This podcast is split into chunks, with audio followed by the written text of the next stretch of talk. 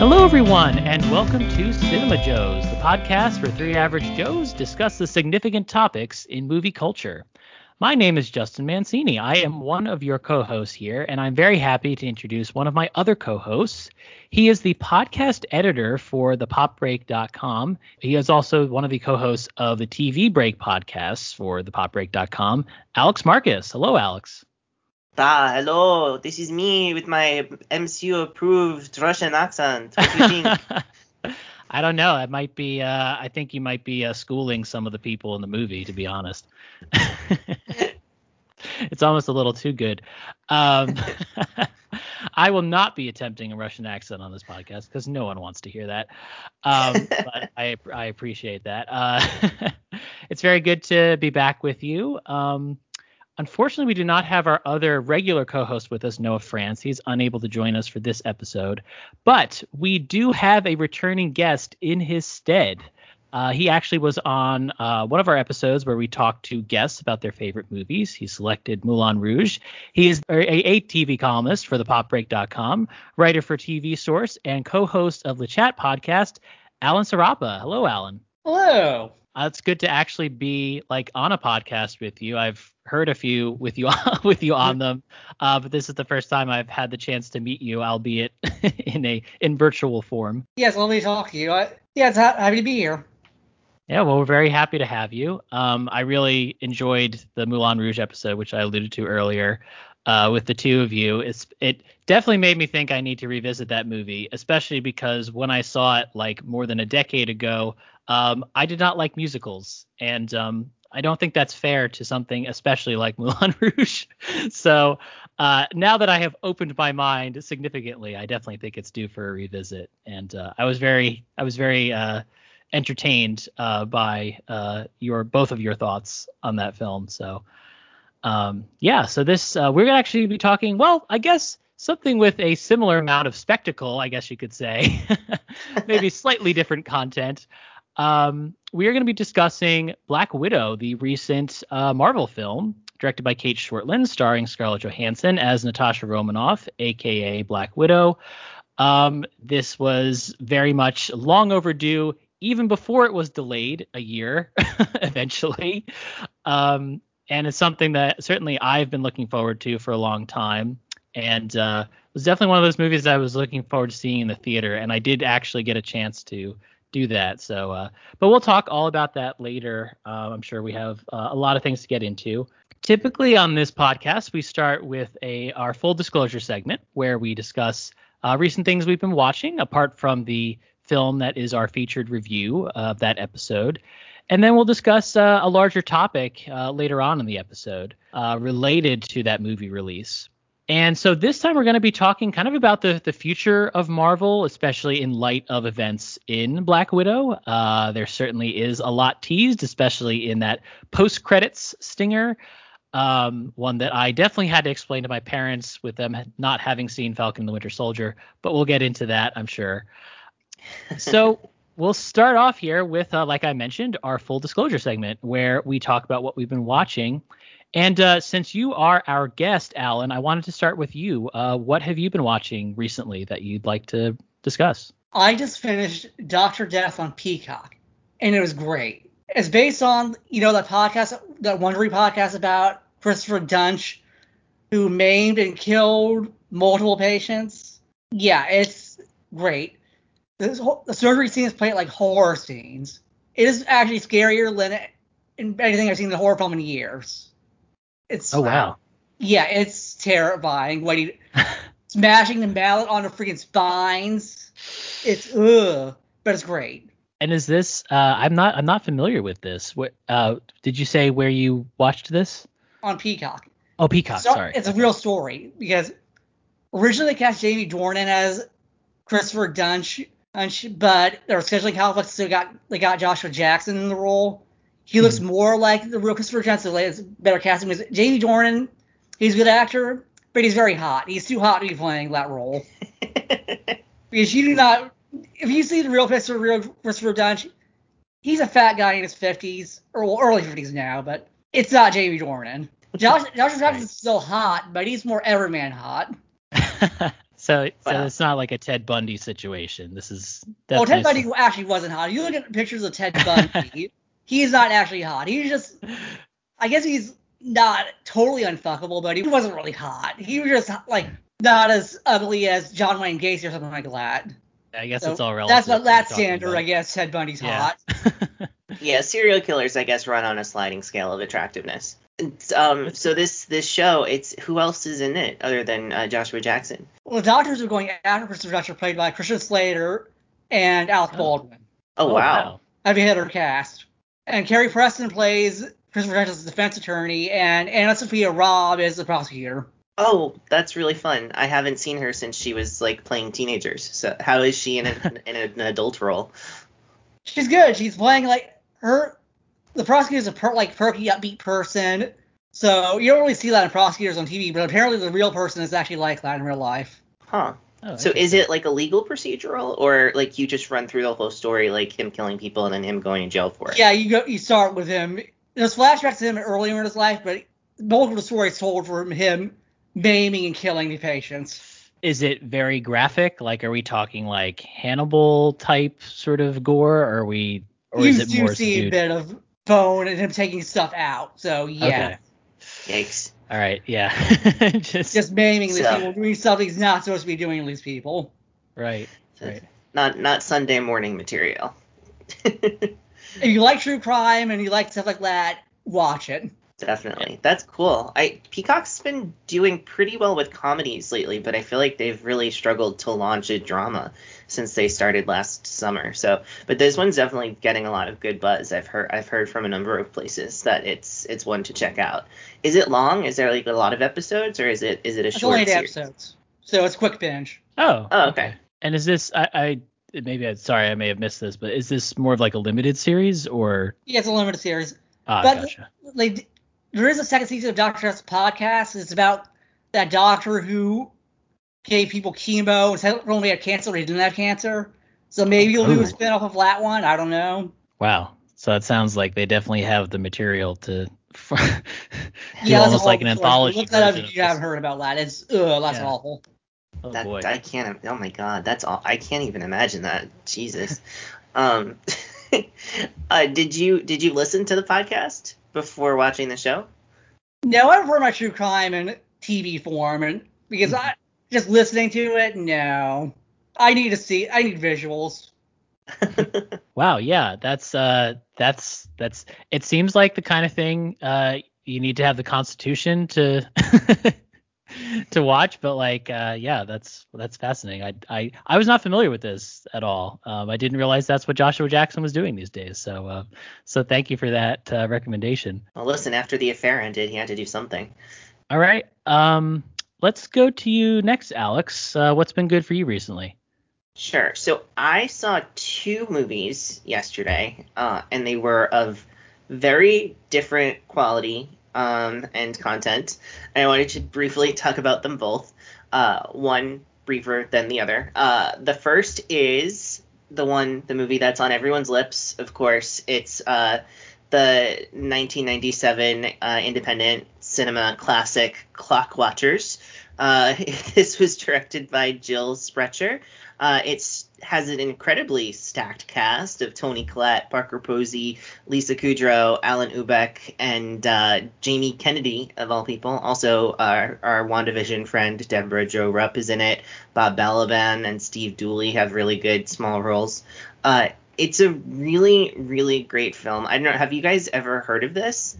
No, I've never heard of it. I I had not. I saw this on your Letterboxd and I was like, what the heck is that? And I like had to just like double check and make sure it wasn't like clock stoppers. yeah, which is That a very different movie. I'm just like, yeah. yeah, I had not heard of this until like a week ago when someone on Twitter was like, "Hey, this movie starring these people is coming to Criterion Channel and it's fantastic. Check it out." And I was like, "Sure, I will do that. That sounds incredible. How have I never heard of this?" And uh, it is. It is incredible. It's basically uh, the star is Toni Collette. She plays this woman in her like mid twenties who's a little bit adrift. She's working as a temp um, at this like credit card company of some sort, and she meets up with the three ladies that I uh, that I mentioned just a moment ago, who are also temps in the office, and like the ringleader of the of the group is of course Parker Posey playing Parker Posey, as she is in most things. Um, and uh, it's it's fantastic. It, like it's so like wryly funny and uh yet it takes its characters really seriously um, and it just like as someone who has had a job like that in the past um, and justin not to speak out of school but i know you may have had a job or two like this uh, along the way um, i think it's just yeah. an incredibly well observed film where it really talks about kind of like what it's like to be this sort of transient person in an office that where everyone else is sort of building a life around um, and just the ways in which you're kind of like anonymous in these settings the ways in which you can uh, kind of group together into a really strong uh, like almost like family-esque friend unit and then the ways in which that can suddenly and almost without warning fall apart um, because you don't actually know each other as well as you think uh, it, all of those things are just really really fun uh, and and just really smartly observed. The the basic premise is that like these these women become friends quickly in this setting, and then uh, uh, someone else joins as a full time employee uh, who they don't really like because there's a little bit of a rivalry in terms of like all of them sort of felt like they deserved that spot and then they didn't get it um, and so they hired someone outside of the temps to to fill it.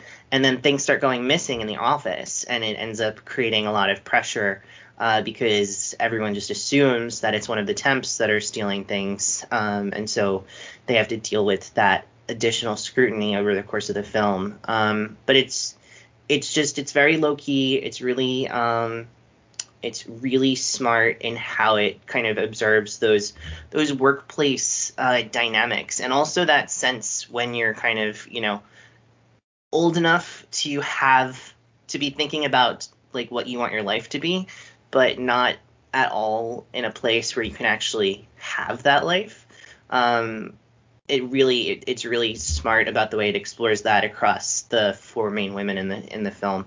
Lisa Kudrow is so of course funny and also really kind of sad and tragic in this film in a way that I feel like especially in 1997 she wasn't getting a chance to do. Um, and I really really liked to see her. Toni Collette is of course amazing in it. She's just like perfectly cast as this sort of like wallflower who needs to come out of her shell a little bit. Um, uh, Alanna Ubach, who is an actress who I know but couldn't really pinpoint why. Um, and it turns out she's just been in a million things in like smaller roles. She's really great as this uh, a woman who is sort of like she has a fiance who buys her things all the time, but is kind of scummy, and she's kind of just like trying to get married and get out of the workforce as soon as she can. But you know, it's it's it's a challenge. Um, and then of course Parker Posey, as I said, is playing just like the kind of most Parker Posey you could be, and uh, she just does it so well as sort of this like um, irreverent sort of ringleader of the group. Um, and yeah, it's really really good. Uh, Jill Sprecher was a first time director when she made it, and it and she just gets these like really strong uh, like uh, shots and just like has such a command of tone and pacing uh, I if you watch it on Criterion, there's an 11 minute interview with her after the film that I really recommend checking out. It was really interesting to hear how the film got made. It seems like getting the cast involved was like a really huge part of getting it off the ground, especially with her being a first time filmmaker. Um, she was actually a temp uh, when they got the money to make the film, so she literally left oh, a wow. temp job in order to make a movie about being a temp. So that was really that was fun to find out. Um, and yeah, it's just it's it's a really it's a really fun movie. It's I mean it's it it's not a broad comedy at all. It's it's not even kind of like even in terms of like those indie comedies from the 90s, it would kind of be one of the less uh, comedic ones. But what it what it lacks in in jokes, it makes up for in just like honesty in a way that I really really appreciated. Yeah, it sounds really fascinating. I almost wonder if it would be like too real in some, in some ways. It's yeah, sometimes it definitely was. Uh, think- if you yeah. if you want a movie that's less real, uh, you could definitely head on over to your local cinema or HBO Max and uh, check out Space Jam: A New Legacy, starring LeBron James, uh, Zendaya, and of course Bugs Bunny. Um, saw that movie as well. Uh, it is a steaming pile of garbage. It's like one of the worst films I've seen in a very, very oh, long oh time. no.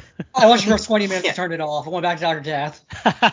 Yeah, yeah, that was the right decision, honestly. Like, you definitely shouldn't have sat through the full two hours of this movie, which also, like, why in God's name did this have to be two hours? I, I don't understand. But yeah, it's it's awful. I knew I was in trouble when uh, the opening scene is about a 12 year old LeBron James gets his first Game Boy on the sidelines of a basketball game. Uh, it distracts him for literally two seconds and then apparently is enough to cost them the game. And then a coach tells him, You have a chance to be a once in a generation talent, but first you need to give up video games because they're a waste of time. And so then he throws it in the garbage. And then you cut to modern day where it turns out he has a 12 year old son who loves video games even more than basketball. Oh no, how will we ever bridge this generational divide? Uh, that's basically the whole kind of uh, premise of the movie, inexplicably. Um, I don't know why that was what they settled on, um, but yeah, that's what they did. Uh, and LeBron James, as as good of a comedic scene partner as he was in Trainwreck, um, and as fun as he could be in like commercials and things like that, he is truly terrible as the lead of this movie. Just like incredibly like cardboard acting, just really Oh. Really not good. um, just like, oh no, you've kidnapped my son. What should I do? You can't take him. Please give him back to me. Like that's the level of line reading we were working from. Um, like Alan watches a lot of soap operas, and so he has the opportunity to see a lot of really great acting and a lot of not so good acting. And truly, if LeBron James was on like Bold and Beautiful, they would kick him off. Like that's how bad he Day was. one. No Yeah. more. Recast. Absolutely. And not only is the plot stupid and the lead actor bad, it also looks awful. Like it just looks really, really bad. They do this thing where for like a long stretch of the movie they're kind of in a 2D animated world. And that 2D animation looks like complete garbage. Like it just I don't understand why it looks so bad. And then they go into a 3D animated world and that somehow looks even worse. It looks like literally just everyone is standing around on a green screen. Like it just I don't understand how they they botched it so much, but they really did. Like when they go into the 3D world, like the bugs and Lola Bu- Bunny look like stuffed animals instead of like ca- like animated bunny characters. Like the Hmm. textures are all super weird and off, and it just it's just really bad. And then like there's this whole like team of basketball players who all have like superpowers for some reason. And I was talking to my bas- basketball um, loving friend and was like, "Is this like are these references to like nicknames or something?" And in some cases, it was like a very kind of weak uh, reference. Like there was one character who I guess like he's really good in crunch time, and so if he hits like a buzzer beater, he like points to his watch. Um, and so then, of course, they made him a, uh, a a robot who can control the flow of time, which I feel like is a bit of a stretch um, from that. and then other times, it just like I don't think there was anything connecting what they were talking about, but it's super weird. It's really, really not good. Um, if you've seen the trailer, you know that there's like this big giant basketball scene at the end where like all of the IP at Warner Brothers are there. That's not the only time that they tap into the Warner Brothers IP in ways that I found really upsetting. Um, it turns out when LeBron gets to Looney Tunes World uh, and needs to find uh, a team of basketball players, uh, he meets up with Bugs Bunny, and Bugs Bunny is the only one left because it turns out Don Cheadle, who plays Al G Rhythm, the Warner Brothers algorithm, um, who is the villain of the film, uh, it turns out that uh, Al G Rhythm has convinced all of the Looney Tunes to leave Toon World to go to other um, Warner Brothers owned IP. and so then in order to collect them, there's like a heist. There, there's like a get the gang together sequence where LeBron and Bugs go into all like a variety of other Warner Brothers films um, where Oh, like the character like where a Looney Tunes character has been subbed out um, from the original character. So like you have to like go into Austin Powers and and get Elmer Fudd who is pretending to be Mini Me, for example. Um, you have to go into the Matrix where where Granny is playing Trinity, uh, for example. And you- What? yeah, and you get the opportunity to have like a very, very um, current uh, Matrix uh, joke. um, it's so so bad. Like I just was sh- I was screaming when I was watching it. I couldn't believe what I was seeing, and like I was mad. I was like, how are they allowed to do this? This is I may- maybe everyone was right, and I should not have been like, yeah, it's okay that a couple of companies own all of uh, all of content now. It's like it's it's working okay for us. Like no, it's not. This this movie is a great thesis for the antitrust legislation that is like going through Capitol Hill right now. Um, please don't watch it. Not even out of morbid curiosity. Like it really isn't worth it. It's really bad. Um, and and yeah, just please stay away. Watch Clockwatchers instead. It's great. had uh, no plans to watch this. like I was I I unfortunately against my will I remember seeing some of the trailers for this and just being like what is this? Like it doesn't even seem like it's like it's with the Looney Tunes but like seeming to just totally dispense with like what people liked about Looney Tunes. Like it's all just like modern pop culture references. I'm just like who wanted this? Yeah, I don't I don't know. It has a really really bad kind of sense of what the Looney Tunes characters are and what makes them fun and interesting also. So it's really not even good as far as like a vehicle for Looney Tunes characters and honestly like Looney Tunes characters feel like they're a bit past their prime in the first place. So it's really it just like I just don't know who this is for. Uh, certainly wasn't for me. Um, I don't think it's going to be for anyone who wants to watch this or who's listening to this original podcast. director after four days before they started shooting, so yeah, that's probably the reason why it's bad. yeah, well, and that's the thing. Like they had like the original director on this was actually like this really cool guy. Um, I'm for, I'm blanking on his name right now, but he he created this um very interesting uh like um short form uh, comedy series for HBO called Random Acts of Flyness that is just so like experimental and kind of avant-garde. And I was like he's doing the Space Jam movie? Okay that makes me more interested. And then uh and then they fired him like right before production started. And I was very curious to see like how much of his sensibility was left in the film and I have to say like zero. There's definitely no way that they kept almost anything. Also Steven Yeun is in this movie for a very brief moment and I was like oh god no why? But luckily he's it's really just one scene which makes it all the more confusing but at least you know at, at least his, he didn't have to waste too much time. At least he got paid.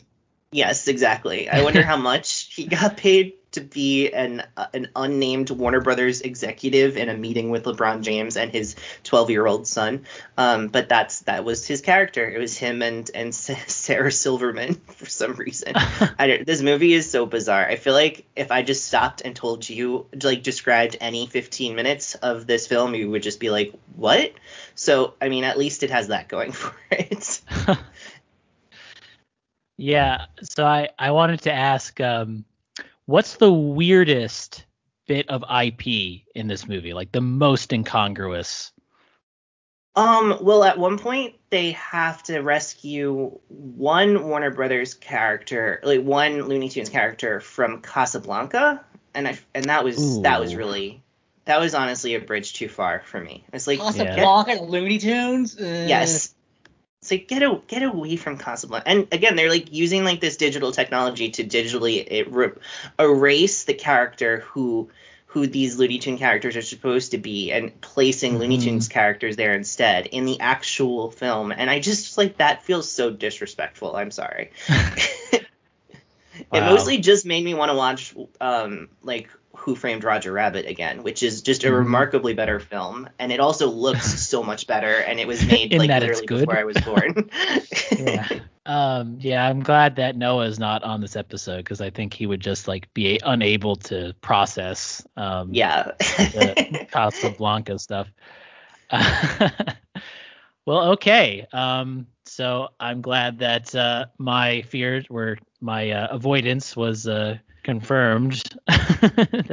Oh, and That's- also at like a key climactic moment in the big uh like basketball sequence, they sampled the Matrix music again for like no real reason, and I was just like really offended by that because like people worked really hard to make that score for this like creative sort of outlet to like complement this work that everybody was like on the same page on and you're just stealing it for this complete trash. I don't know, that really bothered me.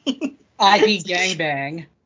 yes. oh, If you do want to watch, there's lots of fun Easter eggs where you're like kind of in the crowd in that big uh, number where you find out, for instance, that it from the movie It is friends with the Night King from Game of Thrones, and they're like hanging out together on the sidelines. So you know that's fun. Wow. I mean, I, I was just gonna say, like, the last time I remember, like, I remember Shrek doing like a visual reference to the Matrix, and that was literally 20 years ago.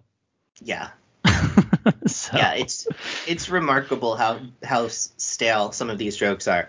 For instance, we got an extended MC Hammer joke where Bugs Bunny does "You can't touch this," um, dressed in an MC Hammer outfit, and it's just like that would be a dated reference in the 1997 Space Jam movie. These kids do not know who MC Hammer is. no, they have no idea. Like, what are you talking about? This whole movie seems to be found on the fallacy of everything old is new again. I guess I don't know. Also, like the the the basketball game just completely stops for no reason, so that way Porky Pig can do a rap battle where he's described as the notorious Pig. I- It's just like I feel like like everyone involved should be arrested. I'm sorry, I just wow. Yeah. All right. Well, So I anyway. will steer clear of that one. Justin, what have you been watching lately? Um, I've been watching something a little bit better than that, I would say. Um, I actually had a chance to revisit a film that I, um, now that I've finished watching all the films from 2020 that I wanted to watch, I've been catching up on some older stuff. I've been watching some films from this year. Um, and this was, like I said, a revisit of a film I had seen that I liked at the time when it was released.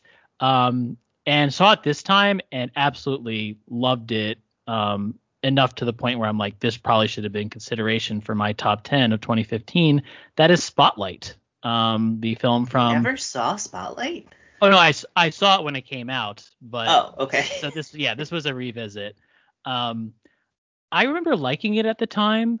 I think it like just had so much hype that I don't know. I wonder if my expectations were either like too high or I was expecting like a different movie or something. Um, but for whatever reason, I liked it. Uh, but it didn't like did not make my top ten. I don't even think it was in my honorable mentions for that year. Um, and saw this time. I love it. It's great. like it's completely engrossing in its two hour plus runtime. Um, I'm amazed just how distinctive each character is. Like this feels like the kind of movie that I'll be returning to just to like visit with these characters again, which is saying quite a lot about a film that is very much about like about the nitty gritty of investigative journalism. Um, it shows you the you know the the not so glamorous parts like uh, looking at old moldy documents in a in a storage closet where there's a dead rat in the corner. I mean, this is like very much about like the hard work that goes into journalism.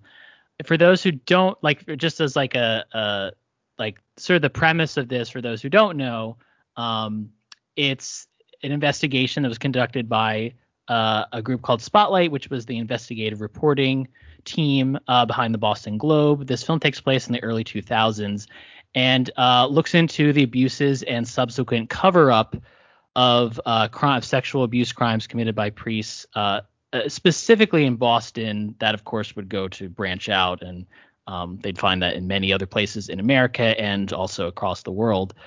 again, not the first film on this podcast that I've recommended with some tough subject matter, but this one I think is probably more likely that our listeners have are, are familiar with or have have seen this film. Um, and it's just like got some really great self-contained scenes. There's this one great scene um, that I definitely definitely stuck in my mind when I saw it the first time, but really like kind of like brought me to tears this time uh, with a character. A there's a, a, uh, survivor of this abuse played by Michael Cyril Creighton who is recalling um, what happened to him to Rachel McAdams' character, who's one of the Spotlight team members. Um, and he's talking about how he endured this abuse when he was younger and how as he uh, was more in touch with his sexuality as he got older, um, it affected how he looked at that. He could like it really brought up a lot of these scars, and you recognize just. I think one of the things that this film is so good at is just really uncovering like the depth of the trauma um, that this uh, both the uh, the abusers themselves, but also the systems in place that enabled them, um, really allowed to happen. And um, it's it's and I guess for that reason, it feels like a very responsible film. It's a very honest movie. As you learn more and more about this, and especially the cover up aspect of it, it becomes clear that it's not just a film about the Catholic Church itself and what they were doing, which of course itself was heinous, where you had these priests who would commit this abuse, they would just be like basically moved to other parishes where they would continue to abuse children. Um, so you've got that, but you've also got the way in which law enforcement and governmental entities, the legal system, and also, ironically, the press helped protect them as well.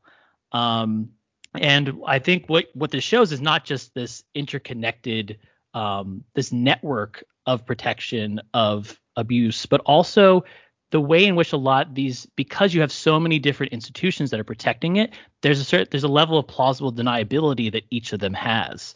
And i think you really see that throughout the movie with some of these institutions represented uh, by actors. There's this one um, there's one legal firm headed by billy crudup who is who has basically settled a lot of these cases uh, for the victims and is essentially profiting off the abuse. Like the more that happens, the more cases he has, the more that the firm itself is able to profit. And yet he's also he's just one of many um, sort of like cogs in this machine. And he's also the character who points out that the Globe had a chance to investigate this back in the 90s and did not.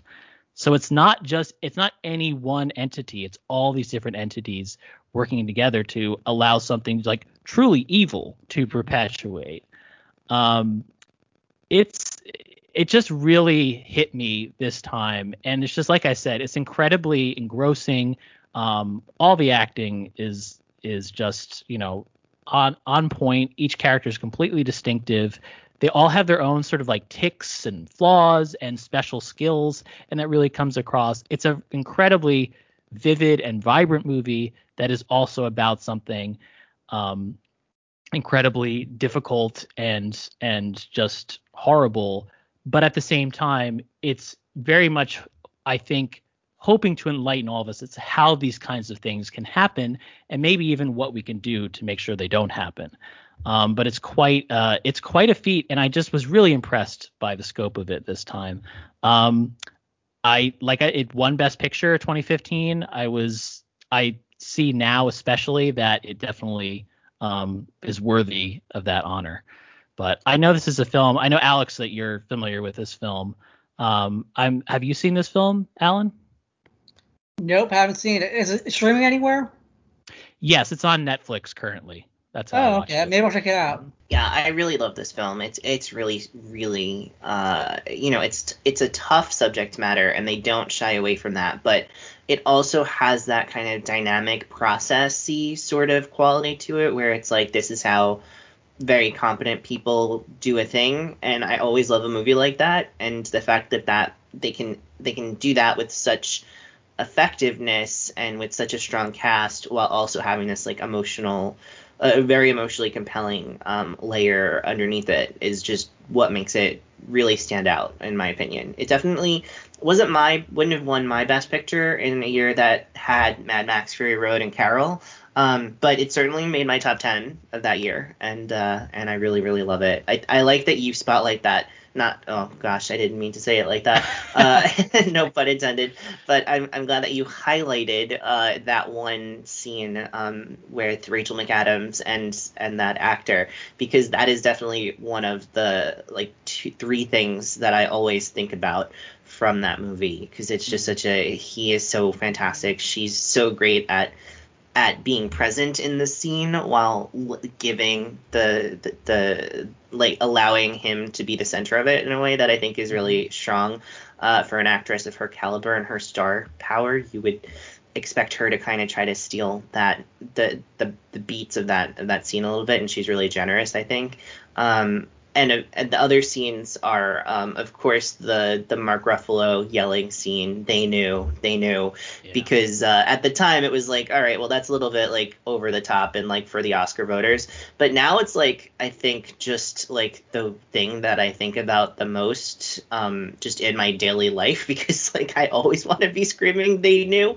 Um, just about a variety of things that are happening in the world. Um, and then the last thing is, and not to spoil it for anybody, but the film ends uh, with this sort of incredible block text listing every single uh, city where a similar kind of exposure has occurred, and it's like dozens, if not hundreds, of places around the world, and that is just really, really kind of awful um, and and moving to to think that like we see we saw these people trying desperately to uncover this and they are able to uncover what is thousands of of abuse um, victims uh, that happened over decades and then to just scale that up to like hundreds of cities around the world is just an incalculable number of people affected by this evil and uh, yeah. and yeah it's really really it's a really really awful way to walk out of a movie theater. I can tell you that much. and I did when I first saw it, I did see it like in a theater, and I just remember like you could hear a pin drop at the end of the. It just was pretty. It definitely had a significant impact on the audience that I saw it with. Um, yeah. Which I guess was a, you know, definitely was kind of how I felt watching it this time. Um, so yeah, it's uh, I don't know if I mentioned it's his I did I mention Tom McCarthy as the director here? Um, I usually do in the beginning, but not sure if I did this time.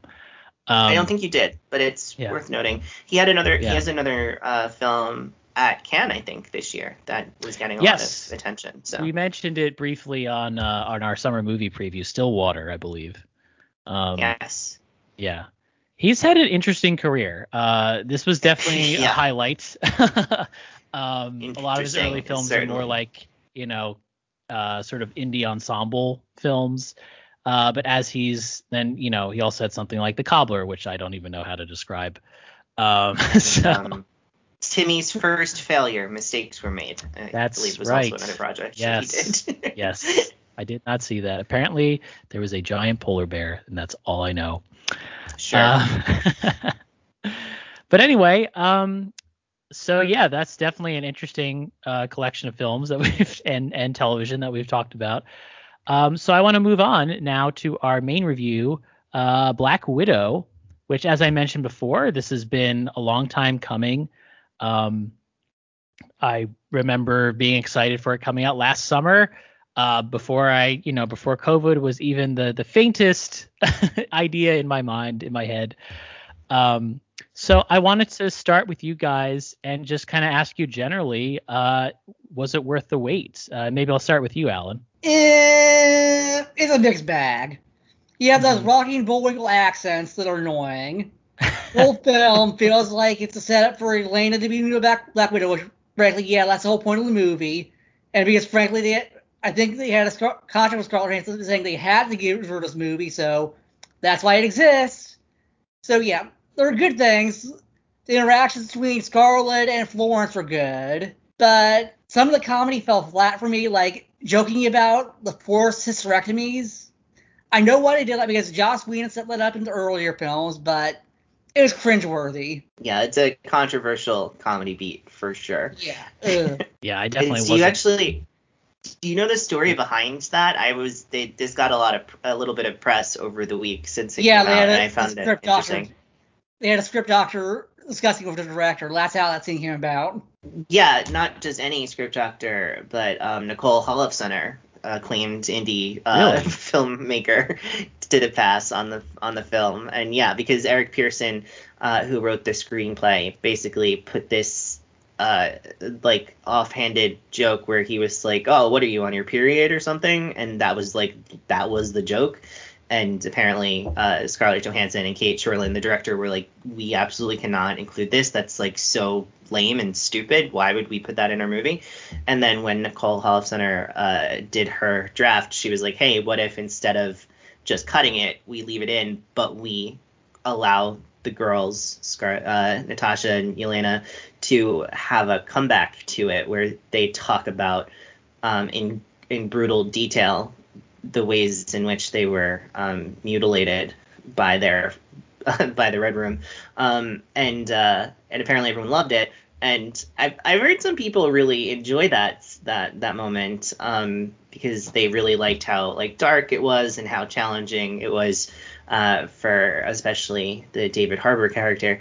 Um, I'm kind of I could go either way with it. Honestly, I feel like it kind of maybe needed to be a little bit darker or less dark. I feel like it was a weird mix, but you know, yeah, I I how Sorry. did that work for you, Justin? well, just I wonder if it like if they had gone with an approach that was more deadpan.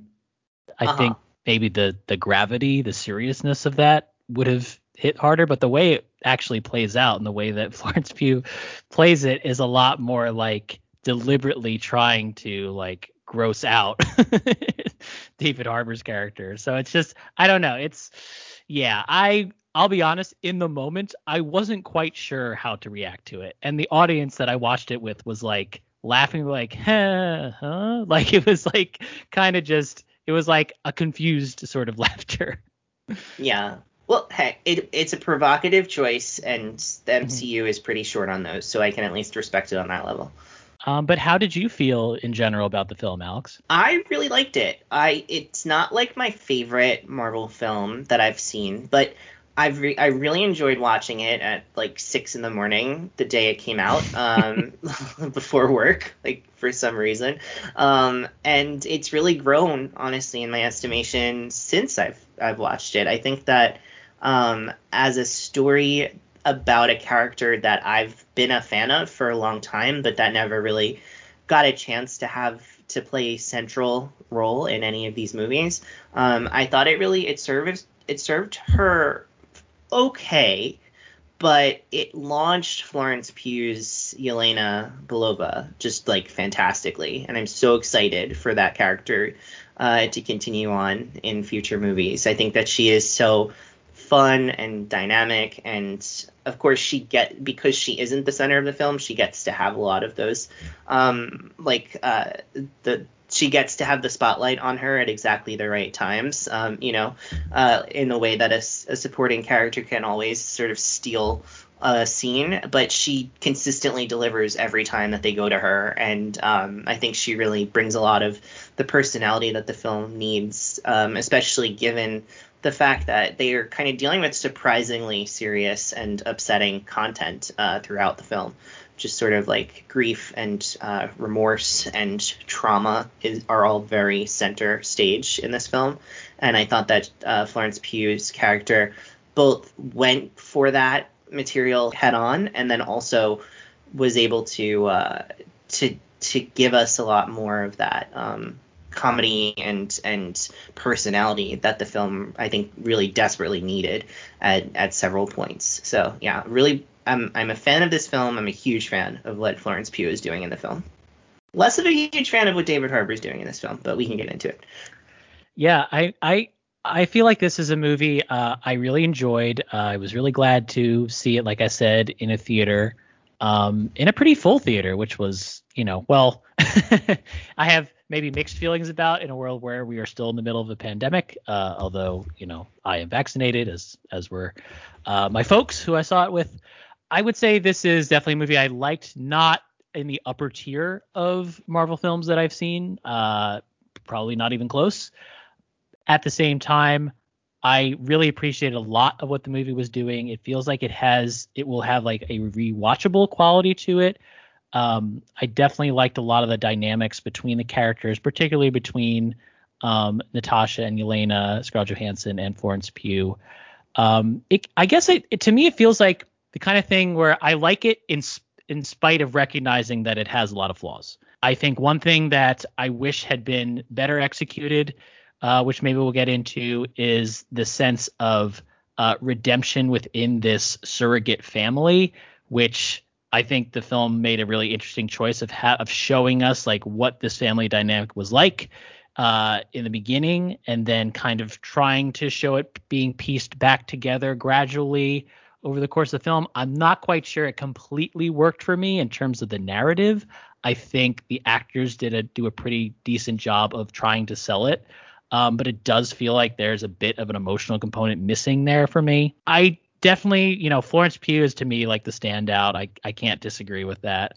I will I will say that maybe David Harbour's character, who, you know, he's he's playing a character who is very much a grandstander, so it makes sense the way he's acting, and yet it still feels like much. It still feels like a lot of forced comedy, which um, you mentioned before, Alan. Like I will say, like not all the comedy worked for me here. There are definitely a few moments that kind of hit with a thud for me, and um, and I can kind of hear what you're saying about it being a mixed bag because I do think there are things this film does really well. Some things maybe it could do with uh, some improvement.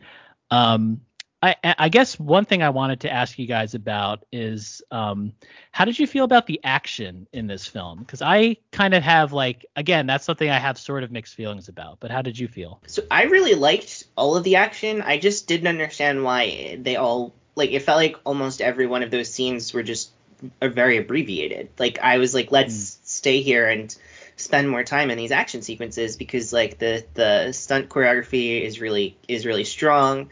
I thought that Cate Shortland's direction direction was really strong, and it just felt like we were constantly moving away from the action scenes to go to something else. And it's just like let's let's stay there longer. Like I think I think that the one real long action sequence that we get is that fight on the bridge um, between mm-hmm. uh, Natasha and Taskmaster, and think that that scene is the best example of the action because they actually allow it to play out, and there's several different beats. It's not just like, you know, quick like glimpse of a fight and then we move on to something else. Also, the escape scene, the chase scene in uh in, in um uh Budapest uh, that definitely uh, was a really good action sequence as well. Um, but again, it allowed it to kind of play itself out. Like some of this action beats later in the film, I feel are, are just abbreviated because there's so much stuff going on and so many plate spinning. It's like I would have liked the movie to have slowed down a little bit to have a few more of those. Yeah, I agree with Alex because the fight scene with Scarlett and all the widows at the end, that could have been a real action set piece, but it felt it was what like 30 seconds. Yeah. And yeah, it, it didn't feel like if you let actually feel that you won from these films. It actually could have been better for me. Yeah, I, I totally yeah. agree. It, it had like that sequence at the end. I mean, it's it's like they set it up where it's like, oh no, it's Natasha has to fight the whole this whole team of widows and she has she they she can't stand a chance and and then they just like they beat her up a couple like they if I remember correctly they sort of like mix they they they zip in and out of that scene a few times so you're only getting like glimpses of what the fight's like and then they yeah. drop the bomb that kind of breaks them of their trance and then they be, and then it's over it's just like oh okay well that wasn't that interesting I feel like we could have maybe yeah, like made that happened, into a whole but it wasn't yeah, like it could it could have been a whole interesting set piece, and like Yelena could have come in and they could have like teamed up and fought together, which we haven't really gotten to see. That would have been interesting. So they didn't do that, and that's fine. Like I, I always I never want to review the movie that I wish I saw, and I want to try mm-hmm. to review the movie that we got. And they obviously made choices, but I don't totally agree with those choices. I think it was just you know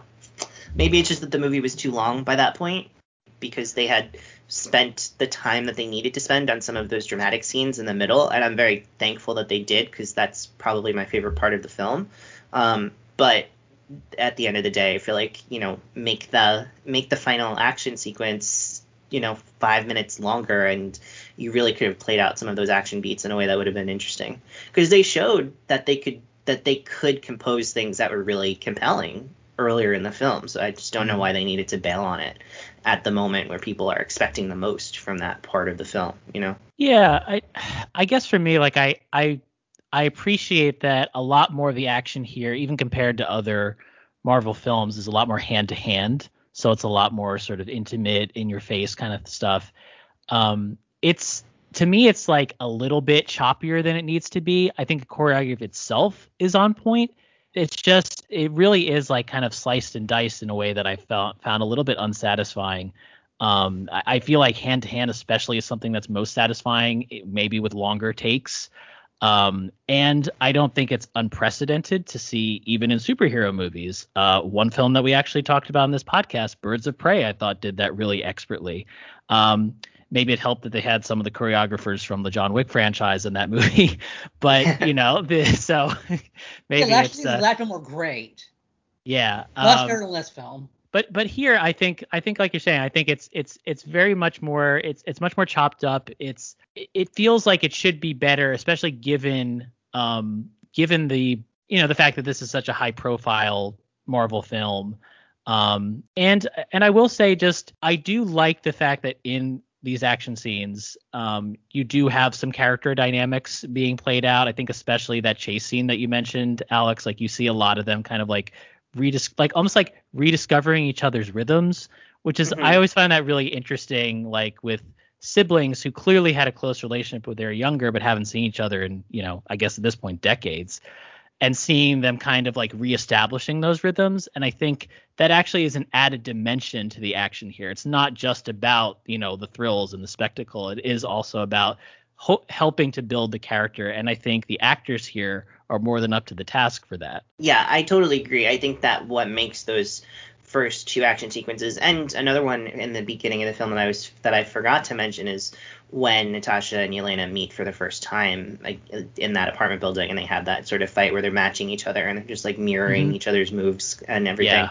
I think all three of those opening fight sequences are really great because you know the, the choreography is fun but there's such an emotional uh, through line to those experiences um, that really works. Like in the first one on the bridge it's very much about Natasha being like her confusion is and her like kind of frustration over the fact that she finally got away from everything and now has to deal with this stuff. And it's not even about her like her uh, the course of that action sequence. She realizes that like there's a whole other thing going on and now she's roped up into it. Like i think all of that made that action scene really work well. And then of course like the two of them meeting uh, natasha and Yelena as adults for the first time like the way that plays out is so great because of the ways in which the action tells the story of how close these sisters were and how similar they are and yet like where they uh, where their differences lie. And that was really a really great way to establish that relationship. And then again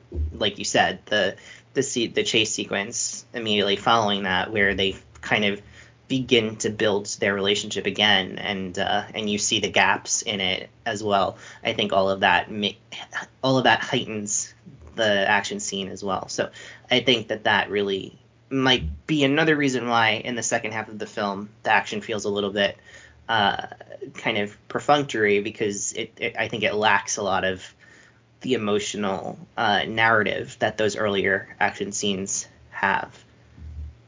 Yeah and and sometimes I know there are moments, um, not just not necessarily just in Marvel films, but just you know action films in general, where you're kind of aware as you're watching it that you're like, okay, theoretically this should be like much more thrilling and uh, like what is actually happening on screen. If I were to describe it to someone, would be really like you know amazing, and to actually see it, you're kind of like, okay, yeah, I mean, like the whole the whole skydiving sequence at the end for me was one of those scenes where just kind of like this should be amazing. Like you there are people like literally just like fall you know, with no parachute, zooming through the sky, hurtling toward the ground. Um, and it just kind of you're like, okay, yeah, like there's not really like that sense of danger that that you want um, in something of that kind of size um, and scope. And I guess you know maybe that maybe that to me speaks to like other problems with the film beyond the action too. Um, and I, I, I'm curious what you guys think about how you felt about like the family dynamic here, or at least eh, you know maybe like not maybe the family in general, but also if you feel did you feel that it was a satisfying um, sort of arc uh, for their family and this and you know they're sort of coming back together again. No, it was so rushed. Why would Melina and Lem um, just suddenly turn on everything they've been doing for years just because Yelena and Natasha showed up again? It didn't make any sense. It wasn't satisfying. I I kind of I kind of liked it. I thought that I agree that we kind of we are robbed that last beat between Natasha and Melina that really would solidify her transition because they want to save the reveal. Like they want to establish like this sort of like uh, swapped personality reveal where it's like oh we think that she betrayed them but it turns out she didn't. And i kind of wish that they right. hadn't done that and they had just let the audience see the rest of the scene between her and natasha so that way we could emo like so we could buy into it emotionally more um, but that but that would be my only complaint because I feel like overall they did a really strong job of establishing the the family dynamic both in the uh, both in the opening where you have this like flashback to 1995, which I think is just excellent, maybe one of the best uh, sequences in a Marvel movie, honestly. Um, just how emotionally powerful it is, and how fraught, and how great those kid actors are. I just like tremendous performances by those two. I hope that they can go on and have a really good career after this, because I was like, wow, these kids are just being asked to just do like everything and they're doing so well um, but yeah, I really I really like that, and I think that that sequence in the middle of the film where the family comes back together and they sort of like deal with the the they have this reckoning of like oh you guys just thought that everything was going to be okay but like everything was pretty pretty bad for like a long time and you guys really like you you fucked up big time. Like everybody, like oh we're a family, whatever. But you, if you're a family, then you guys really fucked things up. Every one of every one of you did. You let each other down, and and they really kind of like sit with that for a minute. And I think that that is the thing that is supposed to get you emotionally to where they decide to turn on the red room as a result, you know. But I, I, agree that we could have gotten that one extra beat to kind of solidify it and make it instead of going for the fun reveal um, as fun as it is to have like you know a mask where it makes you look like you're someone else. But yeah, I yeah I I agree. Which I've never do, seen before in any movie. no, of course not. well, I mean, you know, part of the fun of this movie is that like it's playing with tropes that are that are from you know a Bond movie or a Mission Impossible movie, and I think that they sure. integrate those things into the MCU pretty well. Um, my biggest complaint is you know one of the tropes that they steal is a generic Russian bad guy who, uh, you know, tosses people around and yells a whole lot um, in front yeah. of a big computer screen. Uh, I did not enjoy that. I thought that uh, Ray Winstone, as much as I've enjoyed him in other things, I think he's kind of dreadful in this movie, and it and it really is a is a detriment to the experience. It's not my favorite Ray Winstone performance. no. um, you know, and I would say like some of the scenes where it's like he is so prides himself on working in the shadows and being this sort of you know this puppet master. And at the same time it's like i think some of the moments where he's a lot more subdued and sort of matter of fact about it, i'm like okay.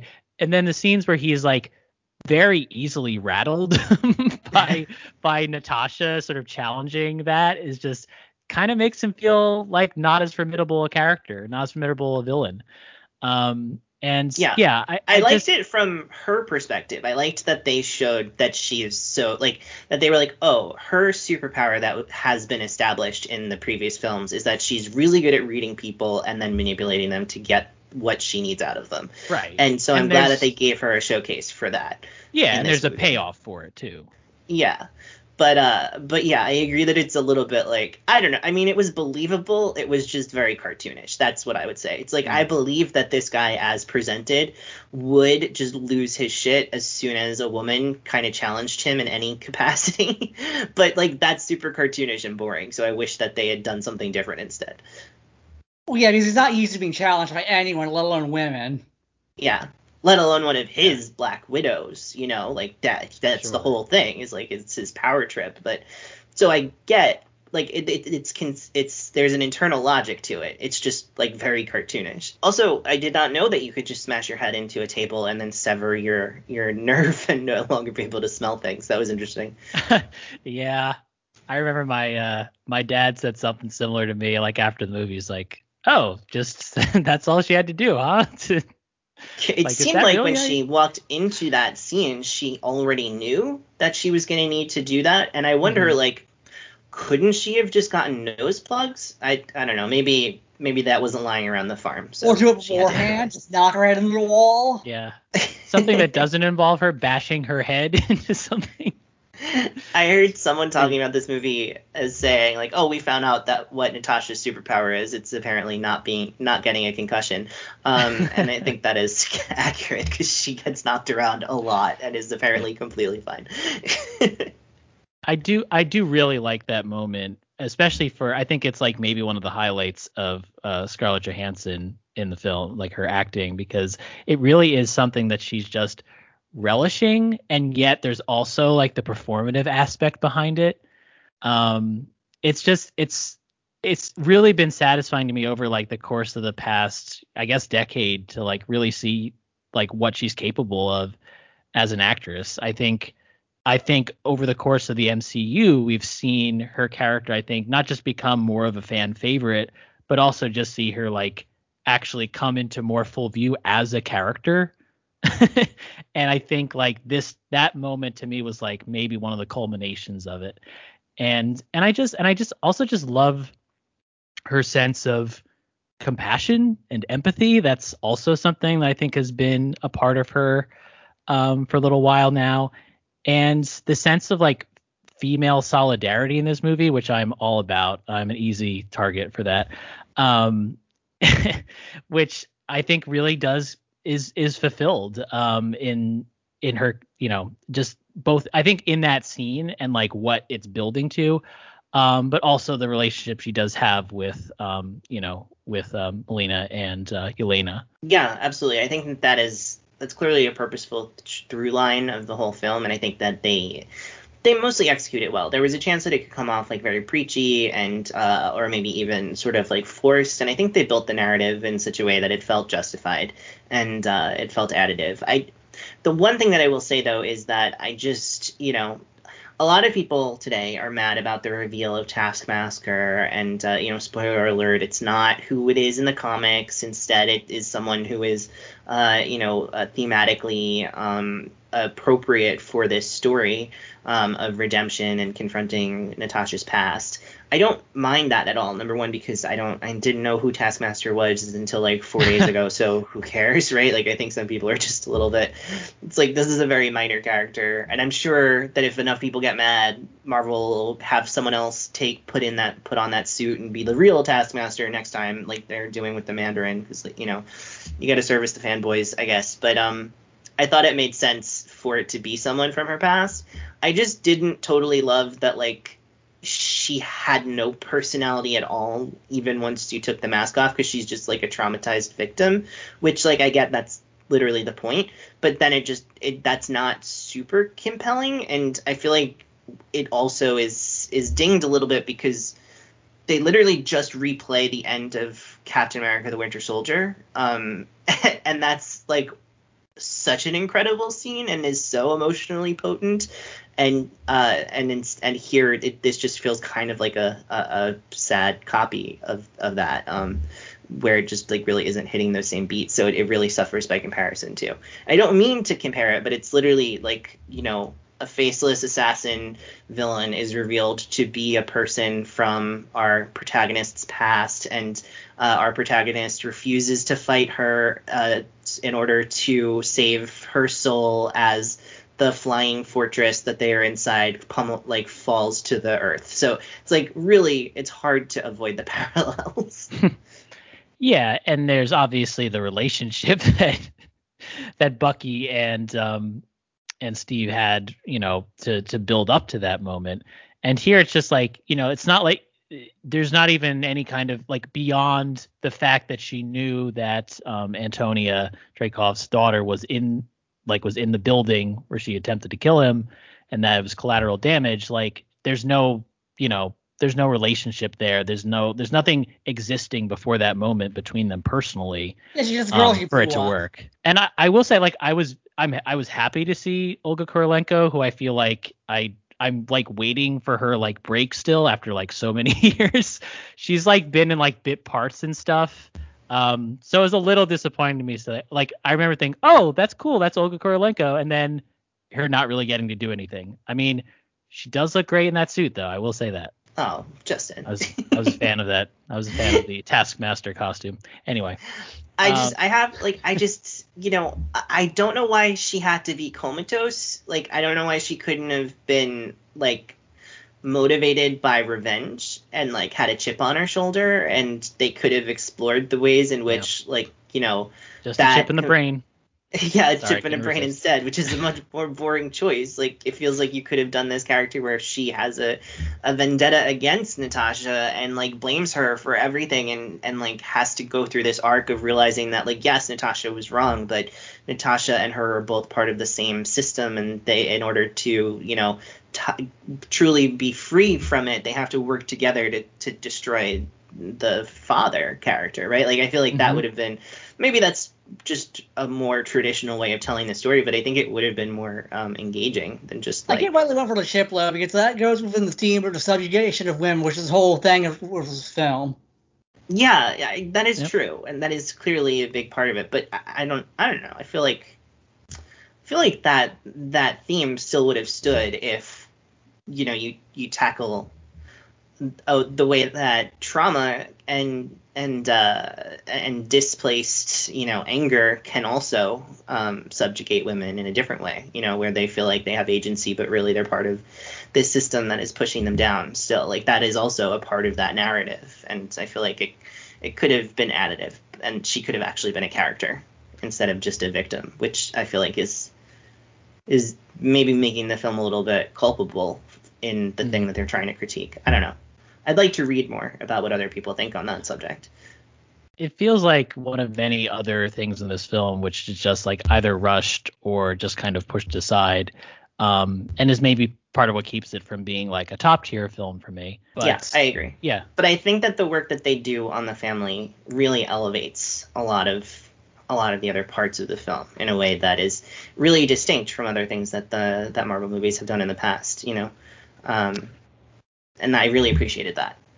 yeah and i i especially like maybe one of my favorite i mean there's so many great florence pugh moments in this but one of i think her like acting showcases is in that scene where they're sitting down at that table and just seeing all that like that sense of betrayal coming back to her just that that sense of everyone else being like seeming to be okay and her feeling like you know they actually had something meaningful as a family that for all intents and purposes for her it was her family. And not only was she wrested away from them but then brought into this incredibly abusive and traumatic environment. I think for for someone like natasha you can tell like she's pushed a lot of that down over the years. And it's an interesting foil to have someone like Yelena who's very those those emotions very palpable are very much um, apparent and i think especially is true in that one scene Yeah, absolutely. And I think like that scene is the showcase, but I think honestly the better scene is the scene that immediately follows it, where it's her and David Harbour in the in the bedroom, and and uh, he's doing a really terrible job of consoling her, and then he's and then he just gives up and he starts singing the song that she loved, um, and they have that like really beautiful moment together that I think just really was very sweet. yeah I didn't like nice that scene at all. I was just like, ugh. Yeah, I, I Ellen, His I'm not surprised. was it not like was it just like could you not get over David Harbour's Russian accent trying to do Don McLean? that was part of it, but also just when was seeing American Pie, it, it was just bad. I didn't. Ugh. American Pie is very on the nose. Um, I will give you that. Yeah. But I don't know. I was an eight-year-old who really who found that song for no apparent reason and then really liked it. So I kind of connected to it on that level, I guess. I know there's other things we want to talk about, but just because we mentioned one music moment, I did want to ask how did you guys feel about the opening credits sequence where we get a slowed down version uh, cover of Smells Like Teen Spirit to set to visual imagery that is almost like like home movies of child kidnapping. How did we feel I actually about really that? like that. That was actually one of the highlights of the film because I know it's an old trope now to use pop songs and make them all sad and slow. That's done very often these days. You see it everywhere, movies, Grey's Anatomy, whatnot. But, but it really hammered home the theme of the film, the, which is the subjugation of women and how Yelena and Natasha have been affected by all this shit. Yeah, Alan, I completely agree. I, I know it's like very trendy to like shit on that because it's like, oh, they slowed down a pop song to make it so serious. Aren't we over this? But I I thought it was really well executed and it was a great way to kind of establish that like we are in a different like realm than what we're used to with like zippy poppy Marvel movies. Like this is going to be serious. It's going to be taking uh, itself a little bit more seriously, and it's going to be tackling like darker, messier subject matter. And I thought it was like a really good sort of a way to transition from that really harrowing opening sequence into what will eventually be the rest of the film. I, I really really liked that. Yeah, I I so so the way the the way that you both of you are describing it, I I would say the imagery did that for me having the song in addition to that just made it feel much more overwrought. And I'm like, I guess I was a little confused by that because I felt like a lot of what we were seeing was kind of speaking for itself. And to me, it almost seemed like let's take this thing that's very familiar, like a very familiar song, and put it in this like way that makes it feel a lot more sad. And I'm just like, I feel like we can kind of figure out how to feel about this without the added soundtrack. I guess, but I think that that song is doing more work than that. Like it's a the song is an extremely angry, rebellious song which is then being stripped down and into this kind of like dirge. And I think that is kind of previewing what the emotional texture of the whole film is going to be. Where it's like there's this rage inside of our characters that are are valid but they've had to kind of suppress it because of the trauma. And it's kind of like about accessing that and using that as fuel over the course of the film. So i think that there's more intelligence to that choice than than maybe some people want to give it credit for. Interesting. Yeah i i guess maybe just because of the performances i felt all that already. So maybe it just in looking at the entire, you know, scope of the film, it just seemed a little bit excessive to me. So you thought there was like a hat on a hat, basically. Maybe a little bit, yeah. I, that's fair. But I mean, you know, these movies are not made for subtle nuance most of the time. So. they do have their share of those moments, though. I will say. So, anything else that we didn't cover that you guys wanted to bring up about the film before we? I want to talk about the lead character being dead, how that kind of negated the stakes of the film a bit. Yeah, that's fair. That's a common complaint, so I'm I'm happy to get into that. Can you explain to to us like how that um, affected your viewing of the film? Well, in an action film, you went out some danger, and knowing the lead is already dead kind of undercuts every scene. And you know they aren't going to kill Yelena because they need her to be the next Black Widow. You know they're going to kill Lexi because they need him to be supporting her for Yelena. You know they're going to kill Lena because she needs to be supporting for Lena. So it basically becomes like there's no danger here. There's emotional stakes, but there's no danger. Yeah, I could see that. I honestly thought that Melina could end up dying by the end of the film, just because she is kind of the most morally culpable of all of the characters, and so I wouldn't be surprised if she had a, a redemptive death at the, in the in the last act. That would definitely track with the kind of film that we were working from. But um, but I don't know. I think that there's more stakes there's more there's more stakes than just life or death when when like confronting a film like this, don't you think? Uh, yeah, big stakes in the film were the relationship between the family, but still, when you're dealing with a character who's already dead, and there's no growth there. There's no growth for future film, so it's hard to makes it harder to buy into it because she's dead. There's no growing from here. yeah, I guess. Justin, what do you think about it? Yeah, I guess I guess I would say it felt like it gave a little more context for some of the previous films that we've seen.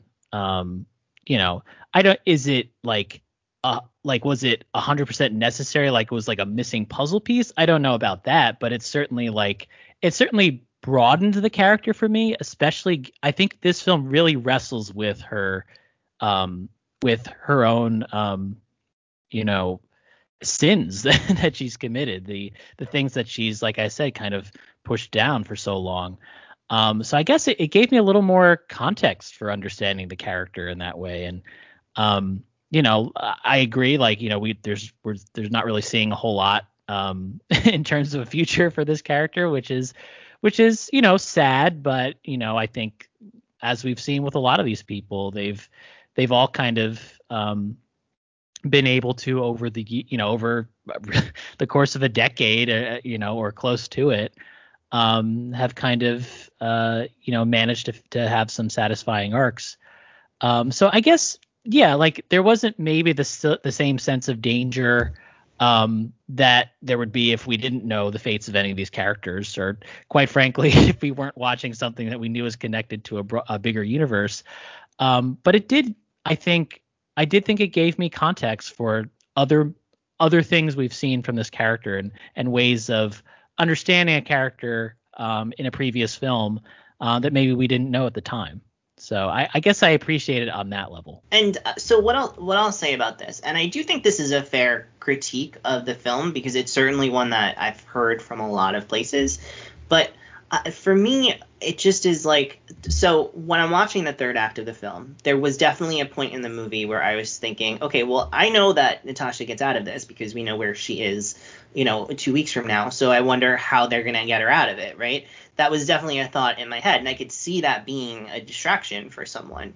But like, I don't know, when I was watching Thor: The Dark World, um, and Jane Foster's life was in peril, I never really was like, oh, I wonder if she's gonna survive, because like she's the romantic lead of a superhero movie. So unless it's a climactic finale of the superhero franchise, I think there's like no possible way that she's going to die. So my question in that situation is also I wonder how she's going to get out of this, you know? So mm. I feel like that's kind of like part of the genre is is asking not if someone will survive, but how will they survive? And like that's where the tension is for me. So it never really bothers me when we're dealing with a prequel and we know that like eventually things are going to work out okay for our superhero protagonist because like in almost every superhero movie things work out well for our superhero protagonist in the end yeah it's because when i think about some of the earlier you know e- even films that centered on other characters um you know, even something like the end of like Captain America: The First Avenger, where it seems like he makes the ultimate sacrifice, and then you know revealed, oh right, he's going to be in the new Avengers. Um, there's, you know, there's there's a certain level of of stakes that are maybe removed from that, but um, you know, I guess it's in the moment and in the decisions um, that they're making, um, you know, because they don't know that. We might know that. right. um, but I, I, I don't think, uh, you know, I hear what you're saying, Alan, because I, I, I don't think there was ever that sense of feeling like things were going to work out, especially knowing that you know that Yelena is the next Black Widow. Very curious to see what happens uh, from here on out with regard to the uh, last uh, with the end credit sequence. But um, I wanted before we um, get into sort of the future um, any any sort of final word on the movie? I think it seems like we all, or it seems at least that Alex, you and I liked it, and Alan, maybe you're a little more mixed.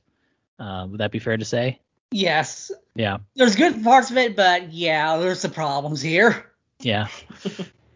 Any uh, I mean, final I, thoughts from you, Alex? You know, on on on Letterboxd, I gave it three and a half stars. You know, it's mm-hmm. not. I don't. It's not in a top tier of the of Marvel films, um, for me. But I I did really enjoy it, and I and I respected the fact that they tried to do some different things.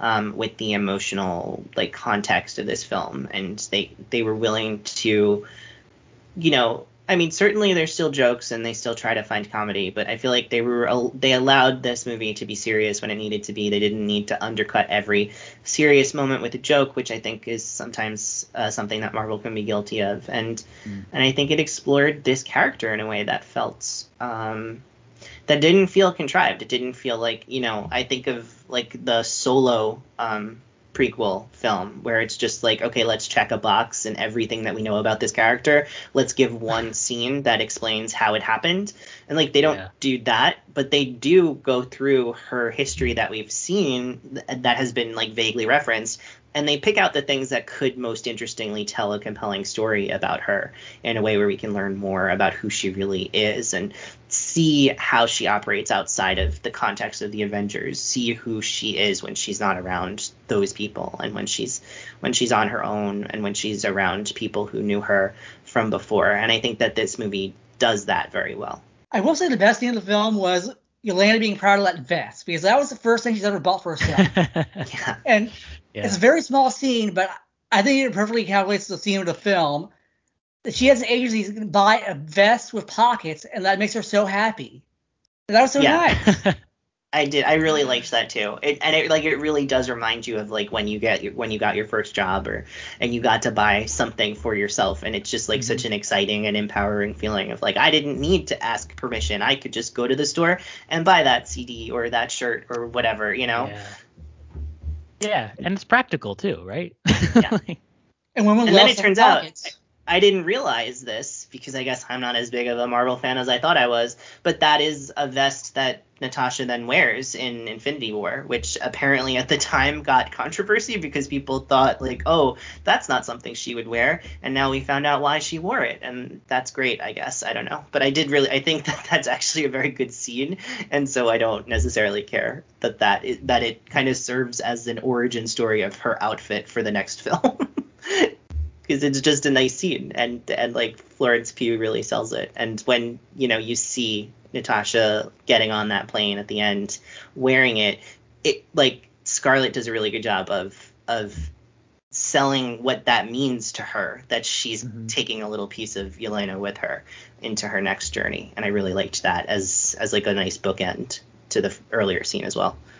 Yeah, I would just just to to close this out. Um, you know, I I think that this is something uh I found very satisfying, even with its flaws. Even though there were a few moments I wish had been a little bit better developed. Um, I at the same time can see myself watching this again at some point and maybe you know maybe adjusting how I feel about it. This would not be the first time I've done that with certain Marvel movies. but um, yeah, this is I'm I'm I'm finally glad I got to see this, and um, you know I gotta be honest, it made me really excited for the upcoming slate of Marvel stuff. So I'm still buying into this into this uh, into this universe, as it were. Into the machine. yeah, which is unfortunately it seems to be becoming more and more of. Um, but you know, Oh, I do have one more thing to say. I do don't like Mhm. how everything now feels like a setup for next thing now in Marvel. I I'm fan of storytelling, but it's a bit much because I want something to feel com- like a complete story, beginning, middle, end, not just well we have to set up for the next thing. Yeah, well, I think that is like a really good point to transition into the larger topic that we were going to talk about. Um, Yeah. So, Justin, do you want to tee that up for us? yeah, just um, and this is just kind of like a, a general discussion in light of what we've seen in this movie. Um, maybe what we've seen, you know, just going a little bit off text here, uh, what we've seen in the Marvel shows. Um, how do we feel about the future? We're really at this point now where, like you said, Alan, they are like setting up a lot. Um, you know, I certainly saw a lot of trailers for Marvel movies before this one. Um, how are you feeling? I guess maybe we could talk sort of specifically about the end credit scene um, with uh, the return of Julia Louis Dreyfus's character in a very sort of purposely, in a humorously anticlimactic moment of blowing her nose during a very tender uh, moment. um, so how did you how did you guys feel when you saw her? Uh, assuming you have, I know Alex you do, but I'm not sure for you, Alan, um, if you have familiarity with that character from Falcon and the Winter Soldier. Yeah, I saw Falcon Winter Soldier. I don't know about I don't know about her playing the Contessa Leg or whatever her name is, but I am excited to see Florence Pugh and Hawkeye. That's the only reason I'm going to watch that damn thing because I don't care about Jerry Renner at all.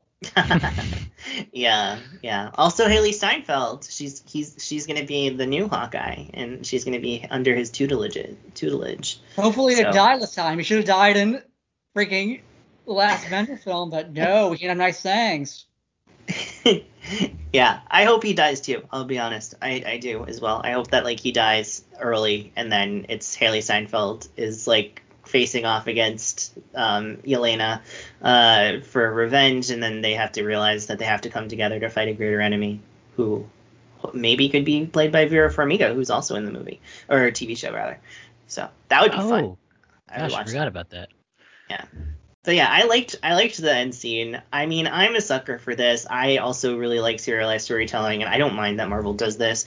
I think like as long as they are able to tell a complete emotional story um, in in their film, I think it's okay to leave the the plot threads to picked back up with other projects. I think that's part of the fun.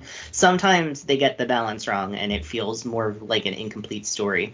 Uh, this this one this one I, I liked and and I thought it was like just enough without too much. It was like I think some people are getting upset that it's like well but it's a movie and they're teasing the TV show. How could they do that? And I think that's funny because they all like I feel like those same people Hmm. when the, the the finale of Loki aired this week. No spoilers, but it sort of majorly tees up some movie events in the future and i think those same people were really excited that the tv show was actually going to be having a major impact on the films. And just like is there just like a weird sort of like like movie supremacy here where it's cool if the tv show flows into the movie but not cool if the movie flows into the tv show? I don't really get that.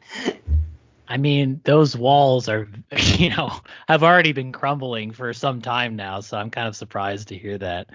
Um, I I will say like it was so um in the moment, certainly seeing that like I really loved the reveal of that character in that moment. Um, and I also liked the implication that Yelena has been working for this person for at least a little bit um, which I thought was really interesting. So we've clearly uh, we're we're cl- clearly missing um, some of the story here, and I'm I'm a big fan of that sort of in medias res um, approach. Um, and I I don't know. I like the fact that it's the kind of like it to me it says something really interesting about the way that that Valentina Julie Louis Dreyfus's character um, operates by really playing on the emotions of the people that she's bringing you know onto this team um, in a way that is sort of like a nice counter to the way that Nick Fury recruited the Avengers. It's playing into something very personal, at least that we've seen with the two people we know that are uh, working for her in the MCU. Um, and yet it doesn't it also at the same time doesn't feel like it's just setting up like oh this is just a bad guy it feels like something different it feels like the motives are more interesting than that um, so i'm really curious to see where they go with this and where what they do with that with julia louis dreyfus's character in general Yeah. Alan, let me ask you this. Are you like how would you like to see uh, Julie Louis Dreyfus's character play out over the next phase of the MCU? I'd like to repeat one more thing and then die because I'm not really into her playing a villain. I'm not into Oh, it no. at all. so I love her as an actress, but not for this. Oh wow.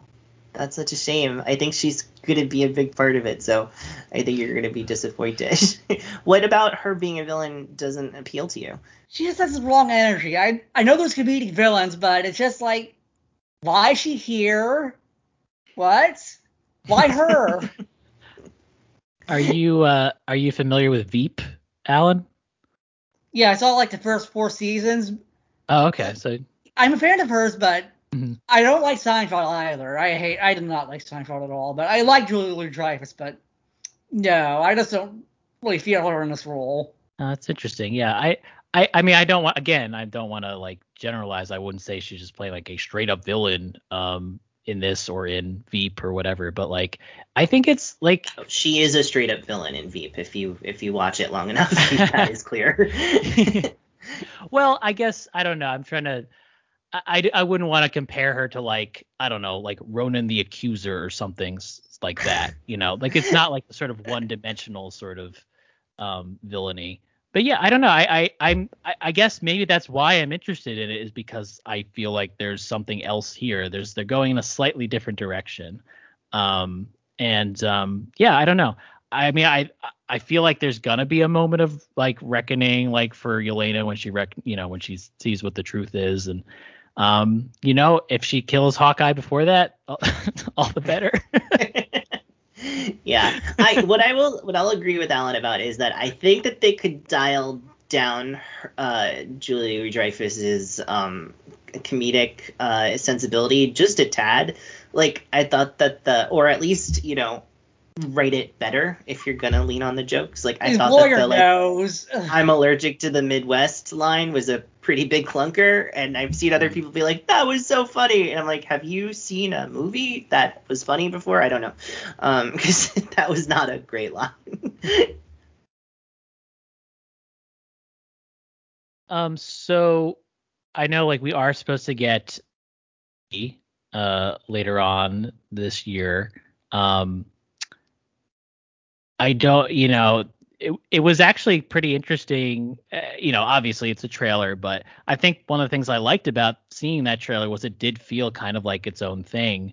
Um, and with you know with a lot of new characters and i'm i'm always interested I, for some reason i'm like very interested in that not because i necessarily think that they're gonna like really link you know link in with what we already know but just to like see like a new world that's still somewhat connected but still very much its own thing um and uh, you know again in actual practice i think we're going to see a lot more of those connections but i'm curious how do you guys feel about that movie i mean alex of course you know you've talked about it in our summer movie preview um, as sort of a very late summer release but um but how how are you feeling about that movie uh, alan I'm actually excited for it because it does feel like it's going to be self-contained. It's not going to be just another, oh, it's a certain Avengers in this one.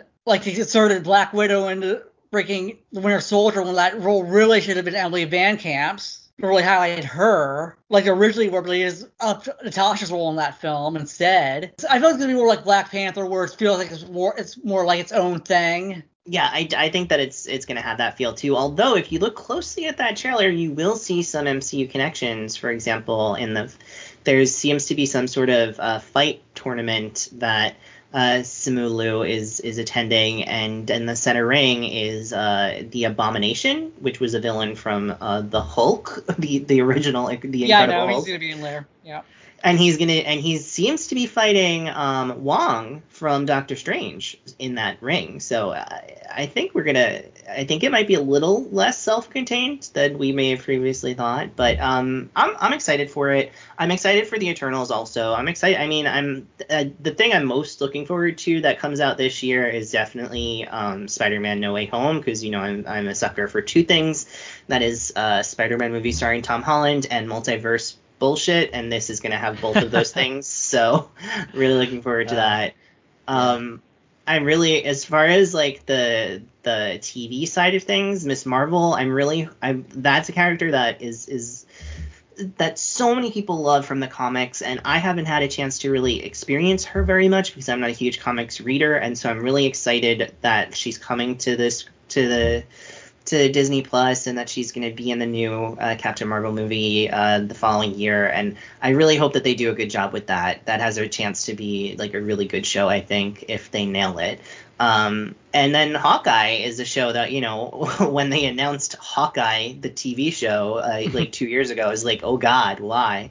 Um, but now that I know that it's going to be about uh, Hailee Steinfeld and Florence Pugh um, like fighting each other and then hopefully teaming up to fight someone else, I'm like way excited for it. So that's how I'm feeling about the the end of uh, the end of this year in terms of the MCU at least. Yeah, I mean, I remember I feel like we've been talking about Marvel stuff on this podcast for long enough where I want to say we even mentioned like one of us mentioned Ms. Marvel as a thing before it was ever announced as a, you know, something they were going to do a show about. Um so, you know, it's we're really excited to see and and I guess that, that's the other thing just in thinking about all this is like not just recognizing that these things are connected, but like wondering what the next sort of Avengers style team up looks like. Uh, if they're going to do that kind of official sort of thing, or if it's going to just kind of be like unofficial team ups. I think either way, for me, uh, that seems to be something that um, is kind of their bread and butter and something they do really well. It's something, you know, there's a way in which so many of these movies like count on that kind of ensemble sort of dynamic. Um, and yet like the actors are all so good that you could I think because you see them interact with people you know, you're interested to see where those new characters go from there. Um, so yeah, I, I like like you said, Alex. Like I like the Hawkeye thing was just like I was like, were they just gonna do a show of like every minor Marvel character? Like it was like not something, but that was just knowing knowing the title really, and then realizing Hailee Steinfeld was gonna be a part of it. I'm like, oh, I'm much more about this now. I'm excited to see where it goes from here. I feel like for me, so far the TV stuff has been a little bit of a mixed bag, but probably more positive in my opinion. Like, so uh, I do appreciate that each one kind of has its own flavor so far. So I'm interested to see if they're able to keep that going with uh, with the upcoming television slate. Um, but yeah, yeah, it sounds like our interest has not been dulled at all. One of the things that I think... She-Hulk frankly, because Tatiana, oh, yeah. Tatiana Maslany is a great actress. She's yes, gonna kill yeah. it. That is undeniable. and especially that they're like, oh, it's gonna be like Ally McBeal, but as a superhero. And I'm just like, okay, I want to see Tatiana Maslany play a hulked out Ally McBeal for 10 episodes. That sounds fantastic. I mean, I does she get to like Hulk out in court? Because that sounds awesome. if there's a comic, she will. Yeah, oh, I'm, great. I'm, yeah, I'm very excited. Um, I, one of the things that I think is interesting uh, that now we're sort of getting a, a, sense of the shape of this phase four a little bit more than we were a year ago when it was all just kind of like ideas on a on a chalkboard. Um, and it really seems like we have a couple of different spheres right now. There's like the Earth-based sphere, which seems very much kind of like spy-driven, and that's like Falcon and the Winter Soldier. That's Black Widow. That's going to be this Hawkeye show. Um, also, probably Ironheart and Armor Wars, which are two TV projects that are coming next year. Probably going to factor into that. Um, we also have this sort of like multiverse section, which is certainly uh, where like Loki uh, factors in, and Spider-Man: No Way Home, and Doctor Strange in the Multiverse of Madness, and like a little bit of WandaVision as well. Right. Um, and then there's the space stuff, which is you know it's Guardians of the Galaxy, it's the Marvels, it's Thor: Love and Thunder, um, and so I think it the, the Eternals probably. Um, I so I think it's really interesting to see like how these spheres kind of develop independently and where they end up cross crossing over and and what that ultimately is going to end up building towards. But I'm really I'm really looking forward to it. I think it's it's really cool that they're taking such an expansive uh, approach and not rushing to build to this climactic uh, next Avengers movie right away. They're yeah. really kind of like taking their time and, and setting setting the pawns where they need them to before they kind of like right. push their play. I mean, it helps that Marvel's the brand and Avengers is just one of the, you know, one of the yeah, subcategories. Avengers movie with the B-lister, so it's coming. yeah. Yeah, I think it's definitely coming, but I think we probably I I believe them that they're not going to do an Avengers movie in Phase Four. I think that it's pro- I think we're going to have to wait until Phase Five for that, and I'm totally fine with that because you know there's enough intersections along the way that are fun. Like Thor: Love and Thunder is going to have most of the Guardians of the Galaxy in it for at least a big portion of it. Doctor Strange is like it seems like a bit of a team up movie. Obviously, Spider Man is a, is a little bit of a team up movie. So there the the the universe is certainly inter, interacting with each other. So we don't we don't need it all to be kind of in like this one climactic event for it to work. Um, and I will say a, a, project that is that I, when it was announced, I was like, oh, that that sounds weird, and I don't think I want that. And now that I know who's in it, I'm so excited for is uh, the Secret Invasion TV show that's coming next year to uh, to Disney Plus because that that cast is just absolutely stacked. Uh, yeah, I know Emilia Clarke's in that, and uh, Olivia Colman's in there. So yeah, it's gonna be exciting. Yeah, it's what we know right now is those two. Also, um, Ben Mendelsohn and Sam Jackson are coming back, and uh, Kingsley Ben-Adir, who's who uh, you know got a lot of attention for playing Malcolm X in uh, uh, One Night Oh. at Miami. Yes, um, and also he's great in the um, in the High Fidelity um, uh, Hulu series that sadly only got one season. Oh, I didn't know he was in that. Yeah, he plays Zoe Kravitz's love interest, um, Oh, like cool. ex-boyfriend who sort of kind of like sets her on the path of being in the show, basically. But yeah, he's really good in that too. Yeah, wow. Well, the machine just keeps chugging along, doesn't it? yep. And we will be here to talk about it, I'm sure, into perpetuity. Um, Justin, is there now, one thing that you're most looking forward to about the next, you know, two years of Marvel? Looking forward to. Um, wow. Um, I I mean, it's probably Ms. Marvel, honestly. Yeah. I like the like the Jersey City setting is really intriguing to me. I want to see what that looks like. I you know, um, I think the character itself sounds interesting. It's not something, you know, I haven't read comics since I was like really young. Um, but that just that just reading about that character sounded really intriguing, and I hope that this is a sort of floodgate for increased diversity in this uh, in this universe, and not just in this universe, but in you know film and television in general. Um, so it's it just strikes me as something that um, I've been looking forward to for a while, and now it's actually happening, which is pretty cool. it's always fun when that happens. Alan, how about you? Is Yeah. there one thing, if you had to pin down, that you're most looking forward to? She-Hulk definitely because I've always loved that character Yeah. and Tatiana Maslany is a, is a powerhouse. If you saw Orphan Black, you know she could act her ass off. Yeah, it's like insane what she does in Orphan Black. So many. Is there anything she doesn't do in that show? like, No, like no, like the way that she's able to like she play. If people haven't, if people don't know, that's a show about like a woman who's been cloned like a million times, and so she plays the woman who's been cloned, and basically like she at various points has to play two characters talking to each other.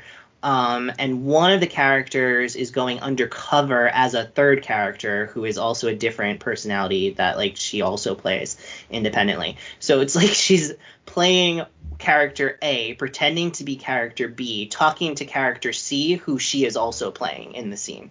It's insane.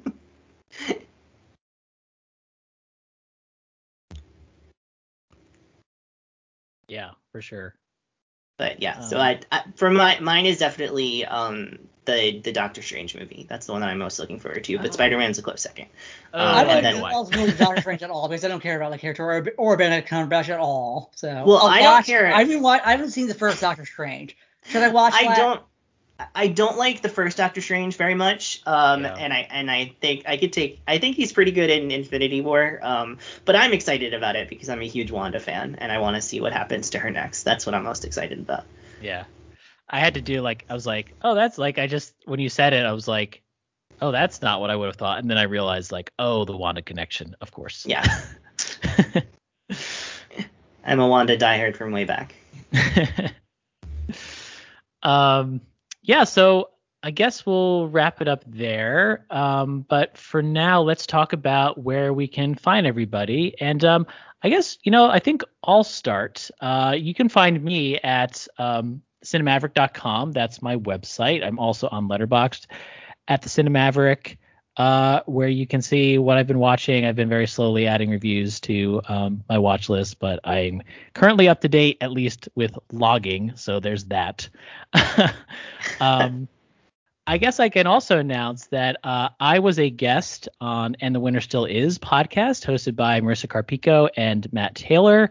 Um, Alex had been on discussing the year 1979 and the Oscar nominated movies from that year. I uh, have, well, my episode is out now, which is on the year 1972, which people, of course, remember as the year of The Godfather and Cabaret and other great movies. Um, so if you're interested, check me And out also there. Deliverance. Yes, uh, infamously Deliverance as well. Uh, you'll see what the three of us thought of that one.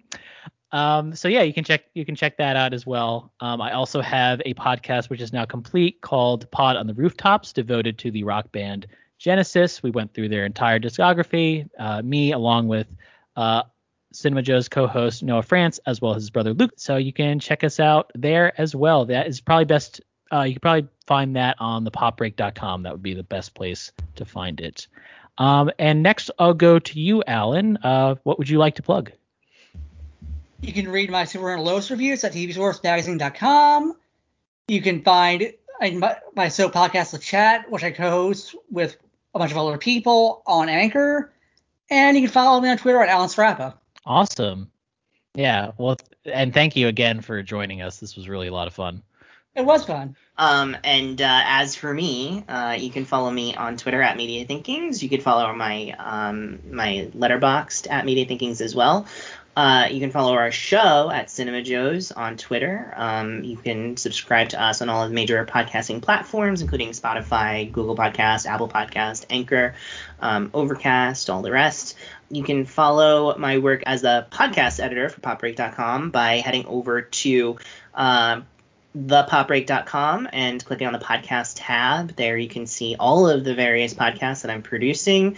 You can subscribe to two of our feeds. Popbreak TV is our TV hub where we talk about reality shows and uh, weekly dramas and uh, anniversaries of, of famous shows that we we really enjoy, and also um, our uh, nerdy blurdy content over with uh, Blurred Watchers, uh, who uh, has been covering a lot of Marvel content for us. So if you've been enjoying this discussion, you might like that as well. Um, and also on that feed is uh, the TV Break podcast, where I am the host, and where our fr- my friend and yours Justin is going to be coming on next month to be uh, to be talking about a variety of topics, including Masters of the Universe and the latest Emmy nominations. So uh, you could definitely check all of that stuff out over on Pop Break TV.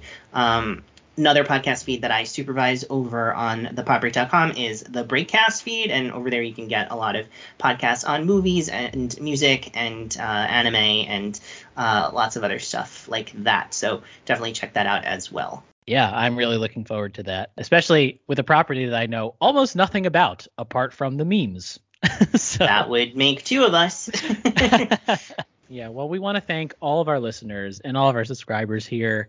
Um, thank you for joining us. Uh, we will be covering some some let's say non MCU movies in the near future, uh, which we hope that you'll also be excited about. We certainly are. Um, but for now, this has been Justin Mancini signing off.